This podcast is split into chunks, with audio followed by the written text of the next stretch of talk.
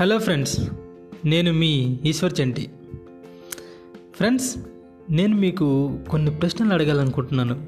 Can I అడగొచ్చా? మీరు ఇప్పటి వరకు దేనికైనా భయపడ్డారా? ఒకవేళ మీరు భయపడితే ఎప్పుడు భయపడ్డారు? ఎందుకు భయపడ్డారు? ఎన్నిసార్లు భయపడ్డారు? ఇదే ప్రశ్న నన్ను అడిగితే నేనేం చెప్తానో తెలుసా? విక్రమార్కుడి సినిమాలో రవితేజ చెప్పినట్లు నేను ప్రతి క్షణం భయపడుతూనే ఉంటాను సార్ అని అయితే చెప్పను.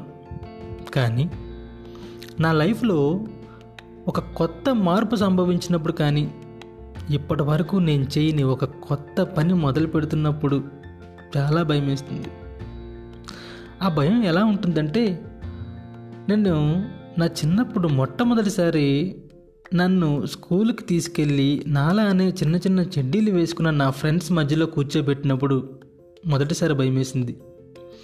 నా ఫిఫ్త్ క్లాస్లో హాస్టల్లో జాయిన్ అయిన మొదటి రోజు నాకు భయం వేసింది నా సెవెంత్ క్లాస్లో సైకిల్ నేర్చుకున్న మొదటి రోజు భయం వేసింది నా ఇంటర్లో బైక్ నేర్చుకున్న మొదటి రోజు భయం వేసింది నా ఎంటెక్లో కారు నేర్చుకున్నప్పుడు మొదటి రోజు భయం వేసింది నేను పబ్లిక్ స్పీకింగ్ మొదటిసారి స్టార్ట్ చేసినప్పుడు భయం వేసింది అరవై మంది స్టూడెంట్స్కి మొదటిసారి నేను క్లాస్ చెప్పినప్పుడు చాలా భయం వేసింది ఇలా కొత్తగా ఒక మార్పును నేను నా లైఫ్లోకి ఆహ్వానించిన ప్రతిసారి భయం వేసింది కానీ ఆ భయానికి భయపడి అవన్నీ నేను కంటిన్యూ చేయకుండా ఆపేసుంటే అమ్మో!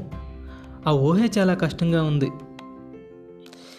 ఇప్పటి వరకు నా లైఫ్లో నా తల్లిదండ్రుల ద్వారా నా గురువుల ద్వారా నా ఫ్రెండ్స్ ద్వారా నా ఎక్స్పీరియన్సెస్ ద్వారా నేను మీట్ అయిన కొత్త వ్యక్తుల ద్వారా చాలా విషయాలు నేర్చుకున్నాను. వాళ్ళందరికీ ముందుగా నేను కృతజ్ఞతలు తెలుపుకుంటున్నాను.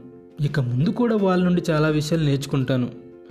అవన్నీ ఇప్పుడు నేను మీతో ఈ పాడ్కాస్ట్ల ద్వారా షేర్ చేసుకోవాలనుకుంటున్నాను.